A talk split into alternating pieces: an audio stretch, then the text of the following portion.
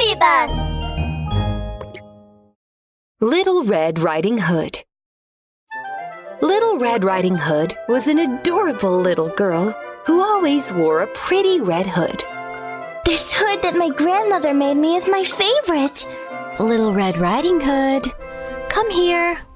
One day, Little Red Riding Hood's mother called her. Grandmother is sick. I want you to take some cake and juice to her. She'll feel better after eating it. Okay, Mom. Leave it to me. Remember not to play on the way there. Don't leave the main road. And don't talk to strangers. Okay, Mom. I'll remember. And I'll be careful. Her mother put the cake and juice in a basket, and Little Red Riding Hood set off toward the forest, basket in hand. Wow! The forest is so beautiful! Hey, butterfly! Don't fly away! Wait for me! Before long, Little Red Riding Hood forgot her mother's warning, and she left the main road to chase a butterfly. Hey, isn't that Little Red Riding Hood? A big bad wolf saw Little Red Riding Hood. Oh man, I've been hungry all day. This Little Red Riding Hood looks delicious. Maybe I should. A sneaky idea came to the big bad wolf. He approached Little Red Riding Hood and said, Hey, hi, Little Red Riding Hood. Where are you going? Now, Little Red Riding Hood didn't know the big bad wolf at all, but she forgot her mother's warning and started talking to him, even though he was a stranger. Hello. My grandmother is sick. I'm taking some cake and juice to her. My mother said she'll feel better once she eats it. Oh, you really are an obedient child. By the way, where does your grandmother live? It's a big forest. I don't want you to get lost. No, I won't get lost. There are three really big, really tall trees in front of grandmother's house. It's very easy to find.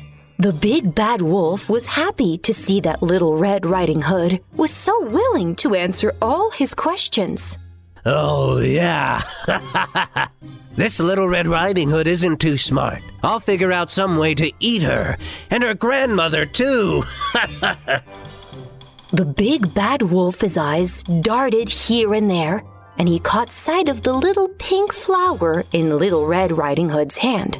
He said, Ah, yes, and I've heard that when a sick person sees a pretty flower, it will put them in an especially good mood, and they'll get well right away. Really? Yeah! Then I'll pick some more for grandmother. Okay, you pick some more. There's one there, and there. I've got something else I need to do, so I'll be going. Bye bye. Bye bye! Little Red Riding Hood listened to the big bad wolf's advice and started picking flowers from beside the path. Without realizing it, she wandered deeper into the forest. Little Red Riding Hood arrived at her grandmother's house. Knock, knock. Grandmother, it's me, Little Red Riding Hood. I brought you cake and juice and a big batch of flowers. Oh, my precious little Red Riding Hood. The door is not locked. Come in and let grandmother have a look. Actually, it was the big bad wolf pretending to be Little Red Riding Hood's grandmother. When Little Red Riding Hood had stopped to pick flowers, he had run ahead to grandmother's house. He had swallowed grandmother in one bite, then put on her dress and climbed into bed. Oh, my dear little Red Riding Hood, come here and let grandmother have a look.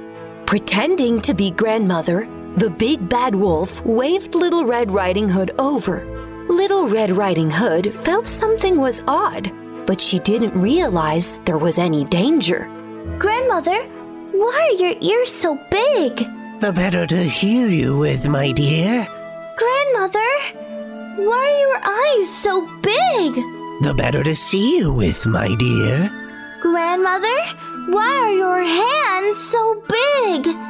The better to hold you with, my dear. Um, Grandmother, why is your mouth so big?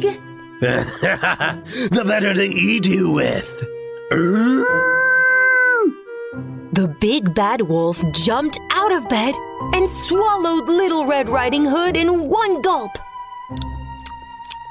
Oh man, it's been a long time since I was so full.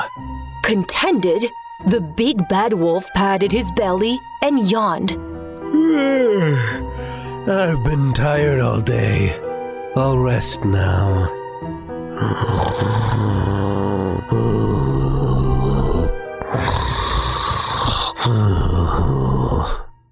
A hunter heard the snores and thought it was a bit strange.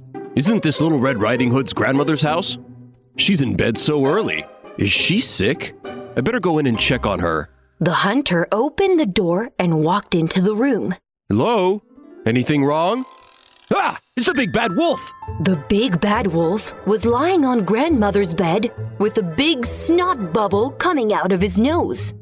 The hunter quickly pulled out his hunting rifle. Hmm!